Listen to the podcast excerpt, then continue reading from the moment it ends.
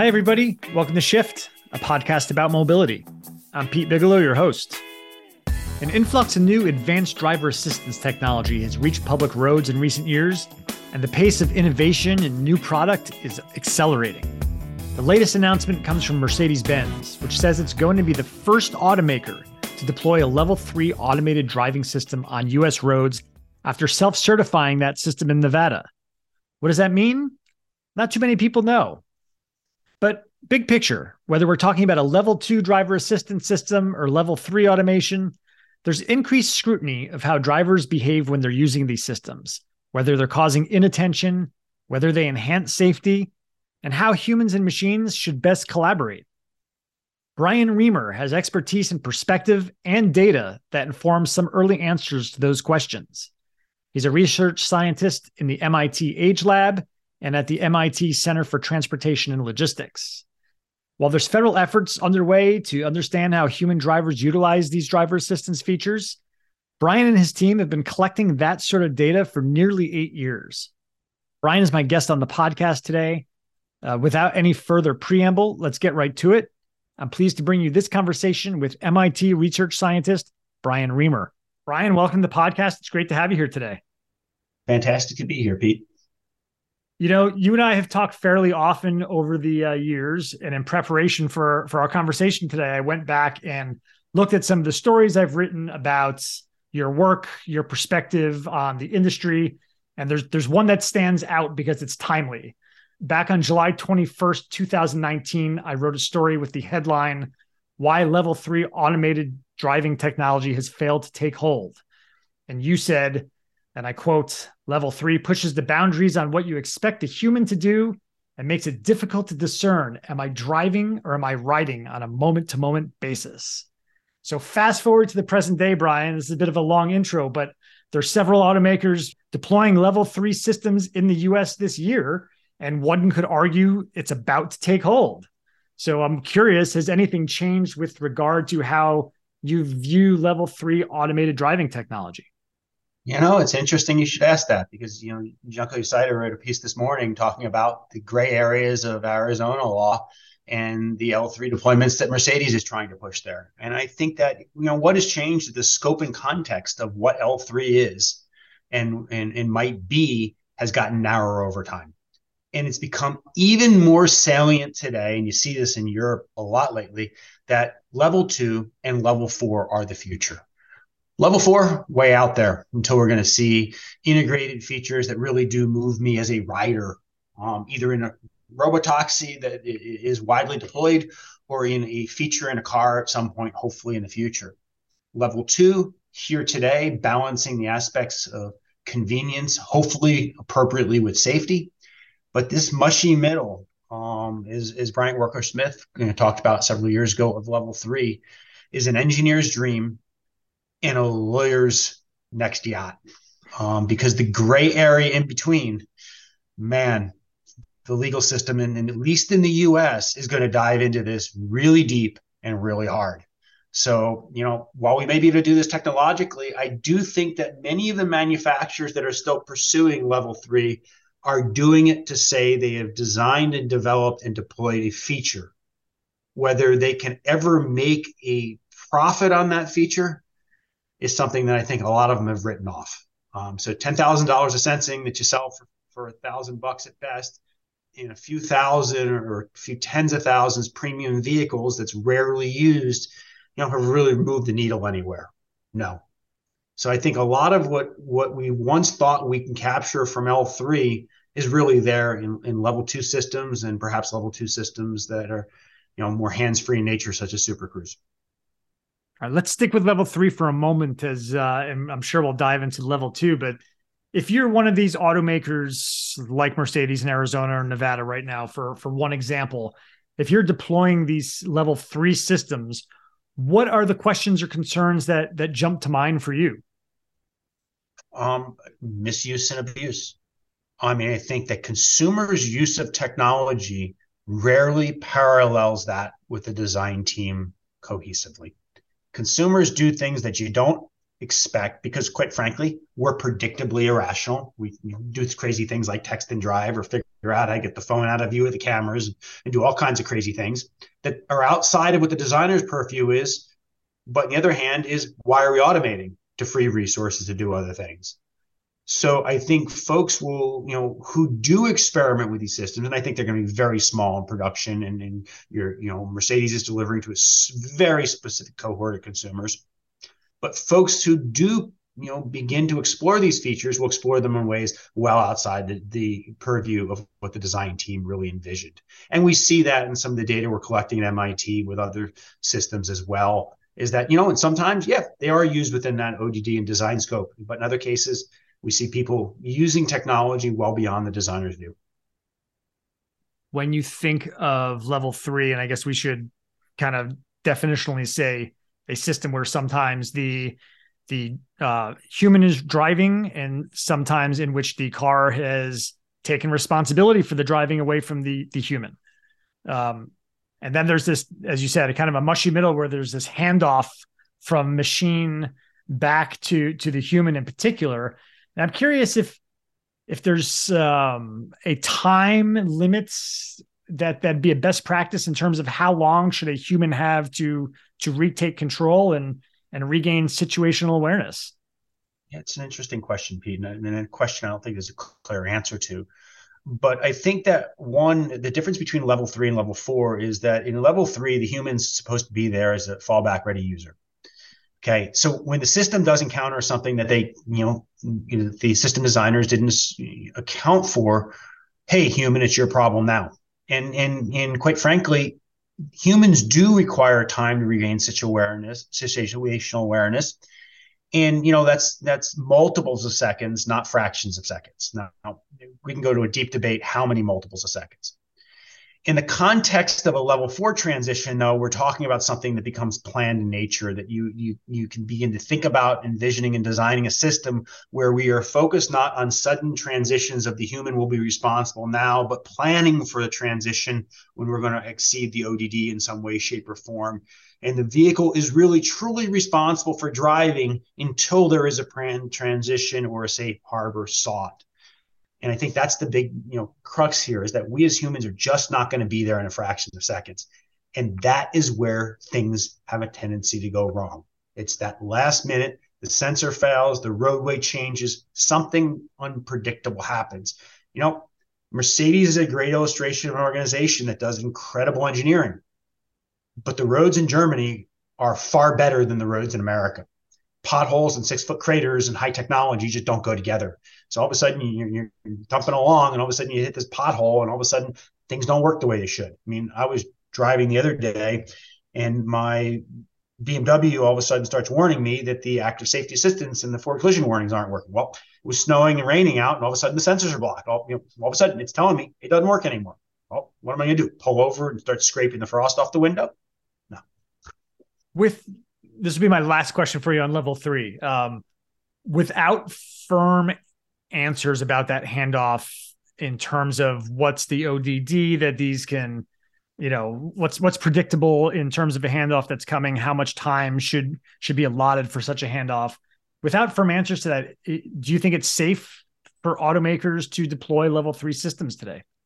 I suspect it is the question is not is it safe or unsafe? Is it safe enough? And and and, and the problem is is that it's probably safer than we are in general because they're being deployed in very limited ODDs where the automation is actually probably protecting us in most of the situations. The problem is is it's not a black and white answer, which means the legal system is going to fight on is it safe enough?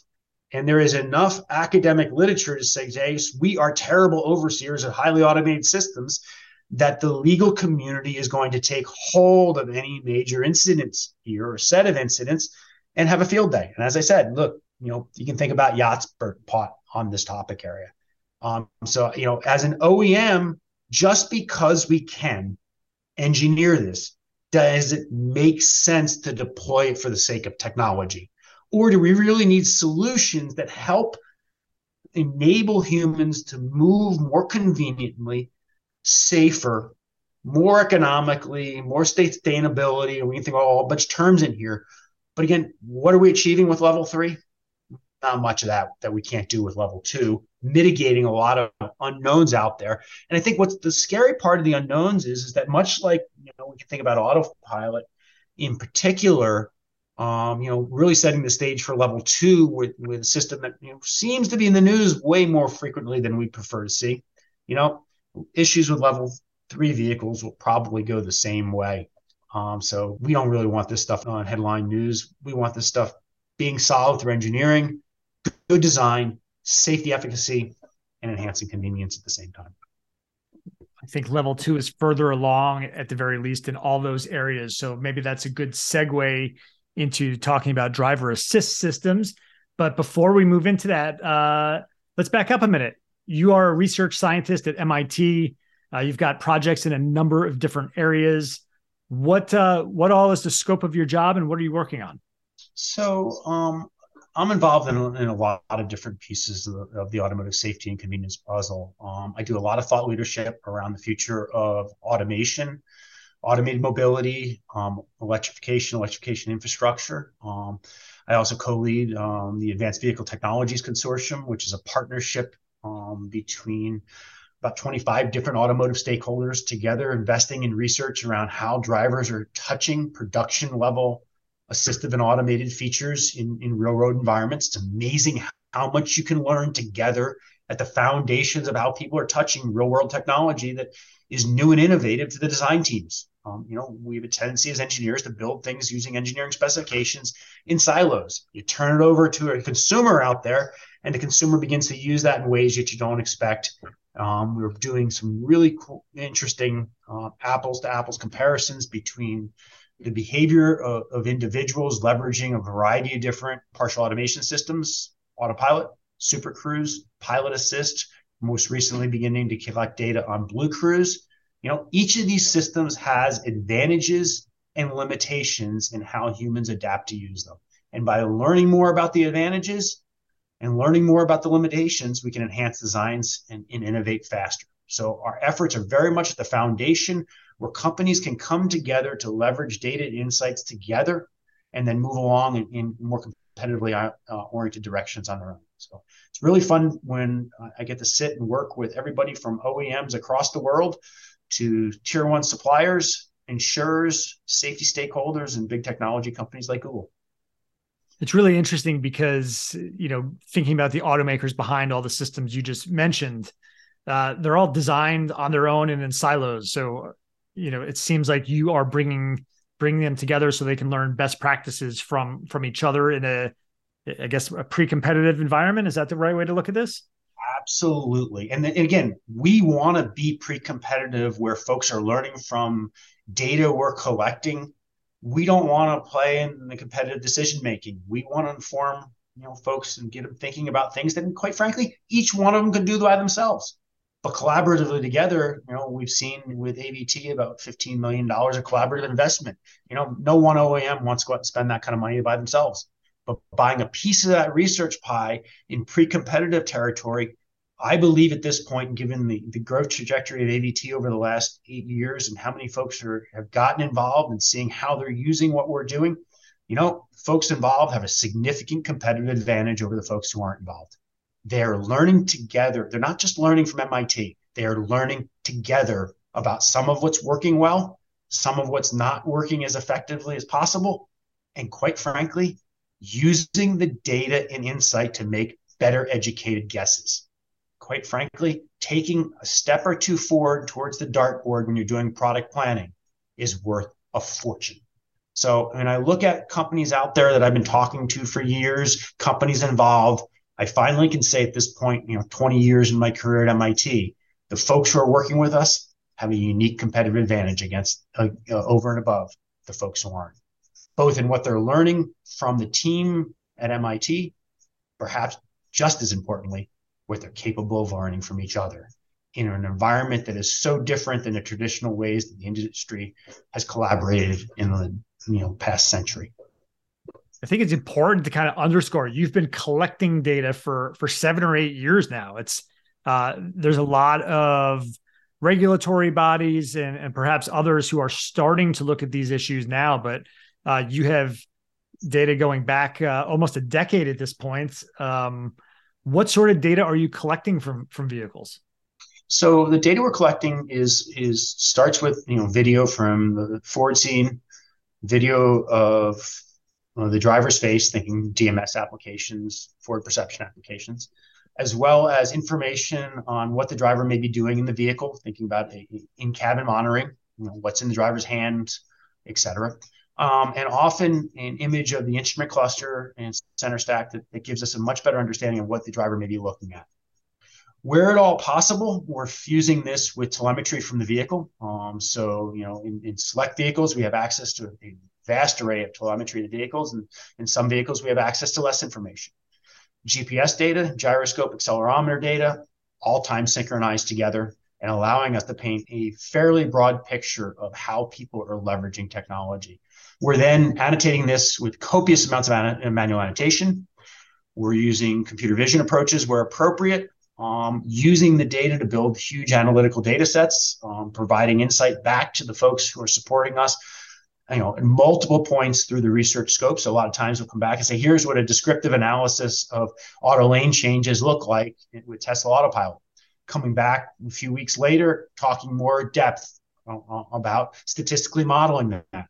Some of it out, you know, a year, year and a half later, sometimes two years later in a publication. So when folks see publications coming out from us, that's data that the folks supporting this effort, you know, saw as we developed that, curated that, shared it along the way. And, you know, by the time it's out in the public domain, it's probably two and a half year old data. What's really key here, though, is that you know you see the regulatory bodies starting to collect data here. You know, NHTSA and RFP in the street you know, almost a year ago trying to collect data very synergistic to what we're doing. Yeah, we've been doing this for eight years. I don't know of anybody else in the world that's doing the same type of comparisons as we are. And as we build those analytical data sets, we know there are limitations and assumptions in every statistical model you can do. So we are increasingly turning those analytical data sets over to some of the, uh, the, to the full members of the AVT consortium. So many of them are leveraging the data we're collecting for their own analytical purposes, and, and you're seeing an increasing array of publications coming out from our partners leveraging the data in ways beyond what we're doing. Fortunately, we get the ability to see how they're looking at that data and it's great to see, you know, research teams across the globe leveraging naturalistic data in new ways and the ability to replicate science, enhance science, leverage copious investments in annotation, you know, to really move this field together in a pre-competitive framework. And it's really been a fun experience to watch over the last nearly decade. What have you learned? What have we collectively learned about uh, driver attentiveness and distraction uh, when drivers are using level two driver assistance features or systems?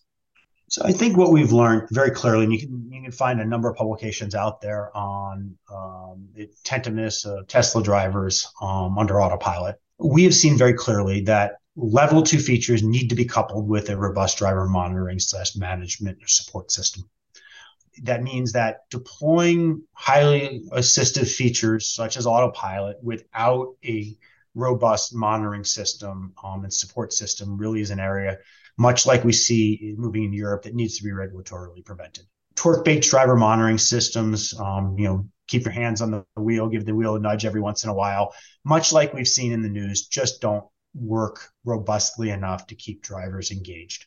I think that in many senses, the most innovative system on the market and most advanced automation system remains um, Super Cruise. I think that from a pure automation perspective, sure, autopilot's doing more, but the system that GM created back in 2018 is really a philosophy of how do we hu- integrate the human in a new way with that system. Um, and, and the driver support features in there are incredibly innovative, highly connected to the automation system. And I think the design team made some very early decisions in there on trying to limit the automation's capabilities, not because we had to, but because it was the best way of ensuring we developed a collaborative system. So we see even GM since then adding lane change features. You know, are they really in the best interest? I think that's an interesting gray area.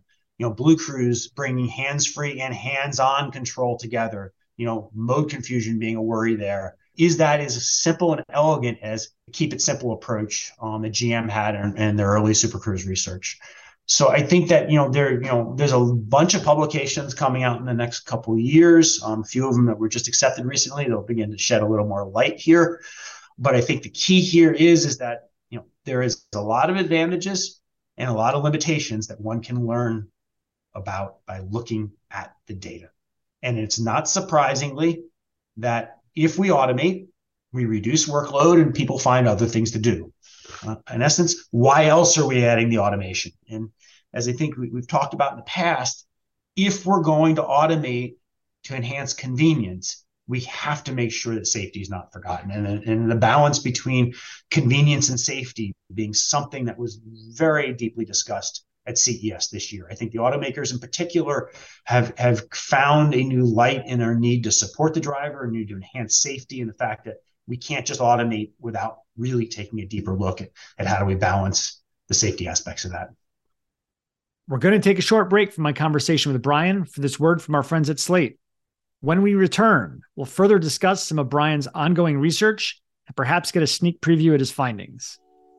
Hi, I'm Lizzie O'Leary, host of Slate's What Next TBD, a clear eyed look at technology, power, and the future. From fake news to fake meat, algorithms to augmented reality, we'll guide you through the rapid technological changes that are reshaping our world. Those changes aren't always visible, and they aren't always what they appear to be. That's where TBD comes in. With the help of expert guests, we'll help you parse out what matters, what doesn't, and what's next. Subscribe to What Next TBD in your favorite podcast app. Now back to my conversation with MIT research scientist Bryan Reimer.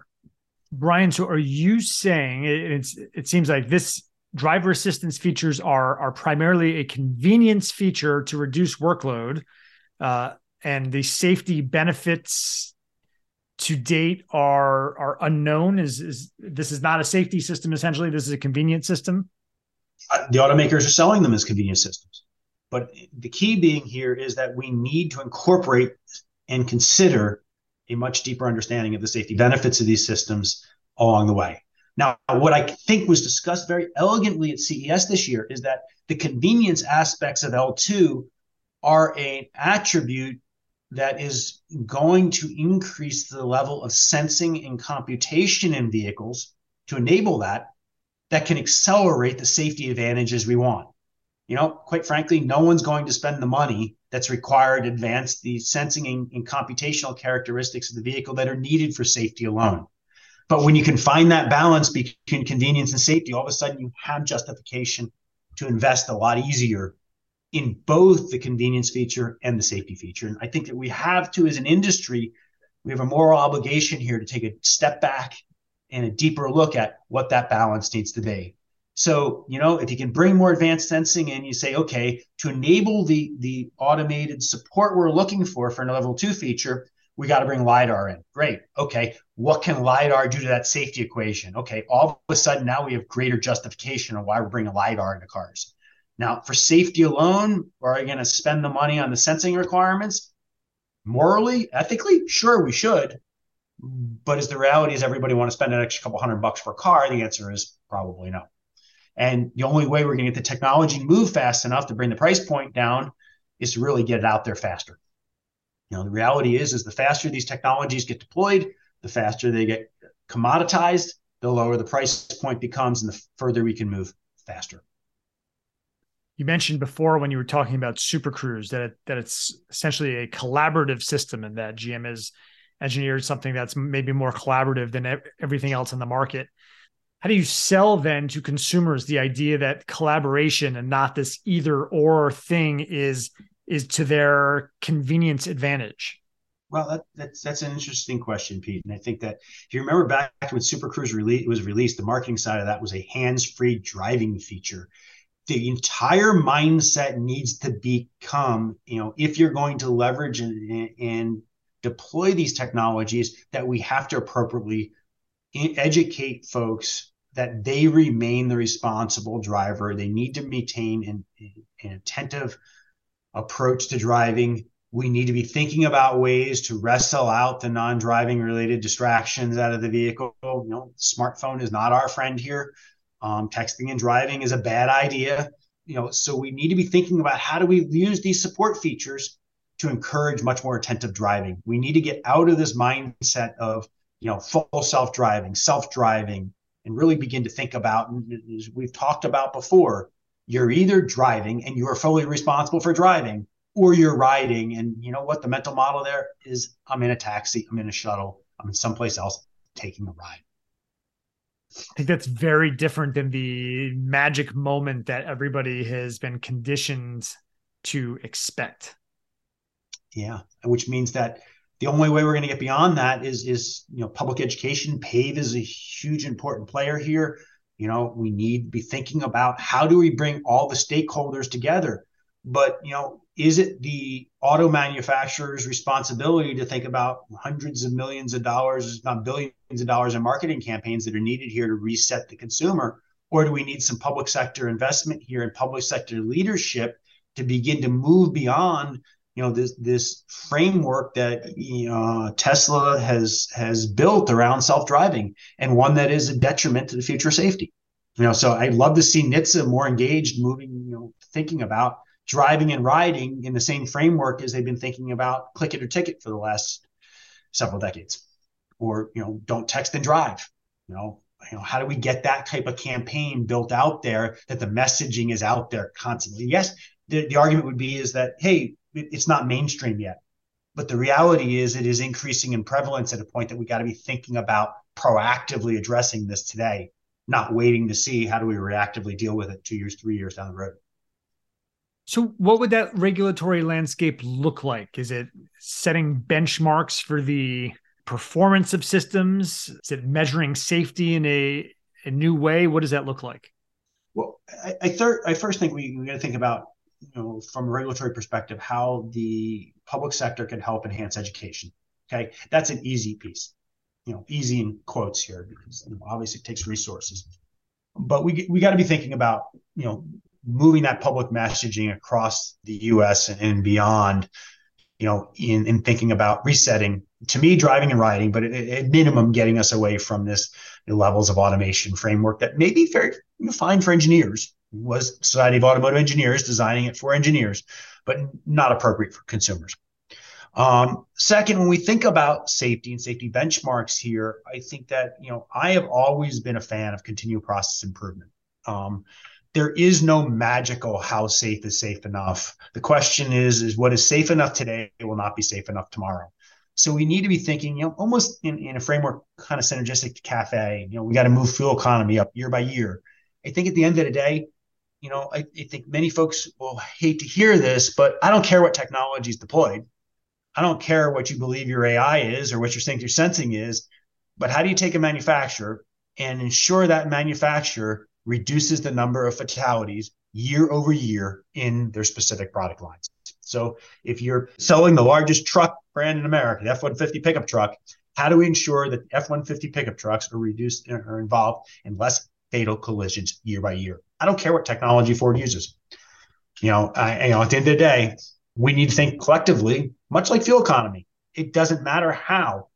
We just need to get from A to B. And if Ford thinks that you know, again, using Ford as an example here, but Ford thinks that the way to do that is better investments in automatic emergency braking, pedestrian detection systems, or they think that better investments in driver monitoring are the answer. You know what? They're all good answers. And you know what? What we solve today gets us one step forward, and then the problem gets a little different. We can think about what we solve next tomorrow. And each you know, each organization has you know, a different technology portfolio they begin to deploy. But the key being is how do we move from an unprecedented level of fatalities in the US roads and global roads. How do we turn that down? And how do we do so leveraging the best technology at everybody's hands and the best insight that everybody might have? And that very well is going to differ between Mercedes, BMW, and German philosophies and US philosophies. So I think we got to think much more out of the box and saying it's not about regulating do X because whatever X is today will not necessarily be right tomorrow. And it begins to set us thinking about how do we reach a goal or a short term goal? I want to think about how do we move the industry towards a long term continual process improvement. Now, while we can talk about fuel economy and we can think about the benefits and drawbacks, what CAFE has done, okay, we can also step back and say, you know what? Over the last 30 years, fuel economy has improved substantially. And if we really wanted to, we can incentivize right now significant enhancements in CAFE through the use of alternative fuels, hybrids, plug-in electric vehicles, electric vehicles, et cetera, and begin to think about a new technology portfolio to changing, you know, the sustainability equation in mobility. That's very interesting to think about it as a as a parallel to CAFE in in a, some way. Yeah, again, it's not easy because the, the tools of enforcement are very much harder. But again, do I think it can be done? Yeah, and I think that's where we have to be thinking here because the technology, you know, is an enabler. Each organization has, you know, has benefits and drawbacks. Look, there's patent portfolios all over the place that protect and prohibit different implementations. So, what is the best step forward for any manufacturer today is, different. You know, I think efforts such as Euro NCAP are proactively pushing technology deployments, which are great. Um, we need more proactive push here in the U.S. You know, the quasi regulators in the U.S. are IHS and Consumer Reports. We, you know, we really don't have a lot of proactive leadership. So my comments on NCAP, there's, you know, the real answer for the U.S. is to adapt Euro NCAP. You know why? Because it's a wholehearted system that we could apply here in the U.S. that would move us forward and synergize the US European market a little more, making design development and engineering a little easier. Is it perfect for the US? No. Is it perfect for Europe? Nope. But the reality is, synergies and accelerants are much better. Bryan, kind of looping back to your research, uh, can you give us a sneak preview, a little bit of, of what's underway now and what's kind of the next thing we'll hear about out of MIT? So the, the next pieces you'll hear about in, in the coming weeks are, are, are some publications around Super Cruise, and I can't really talk about details there. I, I can tell you just two pieces accepted that will be public in, in the coming weeks. But the stuff that's coming down the pipe, we're doing research in all aspects of, of how drivers are transitioning responsibility to and from the automated systems. Um, we've got some great ongoing research in, in speeding behaviors with and without automated systems. A couple pieces already published there. Um, we're doing some work on lane changing characteristics, lots of work on the intersection between, you know, let's call it distracted driving and automation and how those, you know, do come together and diverge in different ways. Um, some really interesting work we're doing with Toyota, beginning to expand our understanding of just, you know, drivers' engagement in secondary tasks alone in vehicles. The speed at which technology is changing what we do in the vehicle can't be forgotten you know, just a few years ago, you know, while the smartphone may have been around, it wasn't as predominantly being used in the way it is today. While infotainment screens in the vehicle have expanded, you know, there's advantages and disadvantages of that, and, a lot of it comes down to how much content folks are trying to shove on there. Um, and I think we need to be very cohesive. That if we keep shoving content at you know driver, the driver is going to keep looking at that content. And so it comes down to really strong design and thinking about minimizing the information that we're presenting at any given point in time to support drivers in, in, their needs to really look at the road and cohesively make decisions. You know, lots of really fun work. you know, lots of our threads. Um, we just actually finished a, a, strategic planning exercise with our membership and just finalized our next, you know, biannual uh, strategic plan. Really trying to you know, take the membership's interests, synergize them together, so that we as an organization are capable of supporting you know the interest in key research questions of the organizations that are supporting us. As you talked about uh, distracted driving uh, maybe think of something you mentioned earlier about humans are sort of inherently bad at monitoring systems that that work very well. Uh, so as as driver assistance systems get better is that is there a trade-off essentially in that the human drivers who are responsible for vehicle operations are going to be less adept at at monitoring them. Is that a concern whether we're talking level 2, level 3 or what or beyond? Look, Pete, the FAA admitted years ago that pilot skill was eroding at the expense of automation. I think even simple things such as power steering, anti-lock braking systems, and automatic transmissions, okay? These are just the basics of automation, okay? Don't kid yourself. This is automation have eroded driver skill. And I think that as we continue to automate more, we cannot assume that the driver skill will remain constant. We have to assume that as we continue to automate, our capabilities to respond to threats and objects out there will likely be less than they were years back. So, you know, you know, automation 101. The tipping point I would even say is really power steering and automatic transmissions. You know, what did it do? It allowed you to take your hand off of the steering wheel. You didn't need two hands tugging it. It allowed you to remove your hand from the clutch. And what do we do? We use those resources to do other things. Pick up the phone, have a conversation, unfortunately text, etc. So, you know, this automation side we see today, you know, is just the following to what we saw earlier on is that we automated the steering, we automated shifting, and we use those resources to do other things. You know, if you put it, you know, the the average 18 year old today in a vehicle without power steering or an automatic transmission, the average 18 year old would have a rough time. Not to say we haven't advanced things. I think it's these are real. You know, at the end of the day, core technologies that have made driving a whole lot more accessible, convenient, friendly, etc. But at the end of the day, this is automation. And we are just at the next stage of, of our continual pursuit towards hopefully sometime in the next century, a vehicle that I can wake up and say, take me where I want to go. And where I go is anywhere, you know, the continental United States or beyond. Bryan, final question for you here. Uh, and maybe it's a bit of a softball, but I'm curious uh, about your background and how you got interested in studying driver behavior in the first place. Oh, it's an interesting question, Pete. So when you think about driving behavior in 1999 as part of my work at the University of Rhode Island, we began collecting eye movement behavior on drivers as they're engaging in cell phone conversations way back in the dark ages of our early insight in, you know, 25 years ago into driver distraction. Um, and some of this work was paralleled and done in a very synergistic world in, in Canada at a Transport Canada and in Sweden at the same time. And what we began to see is some of the perceptual narrowing that was occurring when we began to think and, and engage more deeply in cell phone conversations while driving.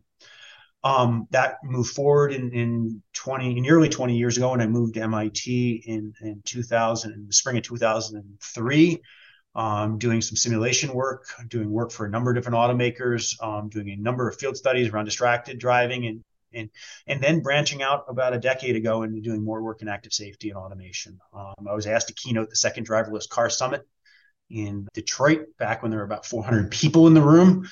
And you know, and that was a, a major impetus for me to begin thinking much more about the automation aspects. Um, I was actually asked to do that by some folks out there who really thought at the end of the day the human factors aspects of automation were really going to be the big questions we need to solve. And you know what? They're right. Um, and I'll leave the names out of it since the individuals lead some fairly large organizations these days. But I think that as we move forward, the keys to the future of automation, yeah, the AI and the automation technology needs to you know continue to evolve. But the keys are how do we integrate humans with this more effectively to create automated systems that include us as part of that decision process. And I think that we will begin to do that more and more. We see many companies out there beginning to think about this. We see companies really leveraging an insight from what we see in data to accelerating that towards some really keen market decisions. And I think that the future of automated mobility is is really bright. It is really bright around human-centered automation, where I think that we are going to continue to be the driver for decades to come in the vast majority of miles traveled. I hope that you know even you know, with, with the folding of Argo and I think some more consolidation in the highly automated mobility system. I really do hope that research and deployments continue there. I hope that folks get strategic in where they're spending their budgets and begin to think about smaller, maybe better for a while. Um, because I think it's going to be a long time before any of these robo taxi and high automated systems really pay off. Um, but I hope that research continues because, as I said, I hope sometime in the next century can wake one morning or my grandkids can wake up one morning and say, Hey, you know what? Take me out for a coffee and I don't have to drive anymore or they don't have to drive anymore. And it's way out there, but it's lots of fun stuff out there. Um, I think electrification is going to be a key piece here. We're starting to see some of the growing pains. Electrification is, is something I see very parallel to automation right now. You know, a dream of how fast it can occur. Um, but the infrastructure and raw materials are going to limit this. And I think we're, you know, we're making some mistakes in how we're setting consumer expectations there that are highly synergistic to the automation industry five, seven years ago. Um, so it's a real, real interesting piece that I think that we need to be reevaluating the role of internal combustion engines, plug-in hybrids, hybrid electric powertrains, and battery electric vehicles, and remembering that each of them has an important role in the future of a sustainable mobility system. Um, and right now, you know, I think there's a big policy push on electrification is the answer, I want to know where I'm going to charge my electric vehicle when I don't have a garage or a public charger nearby. And I don't think you're the only one asking that question. But I think the synergies to automation are scary, and we're not talking about them enough.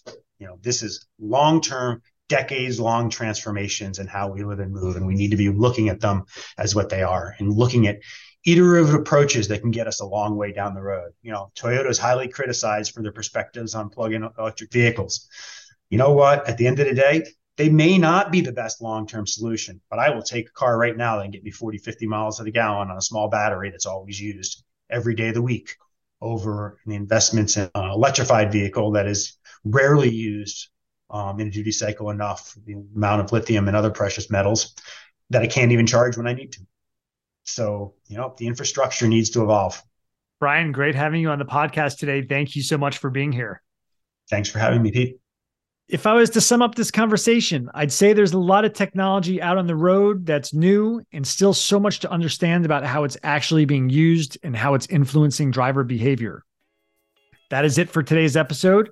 If you liked my conversation with Bryan or the Shift podcast overall, please leave us a review and subscribe at Apple, Stitcher, Spotify, or wherever you get your podcasts.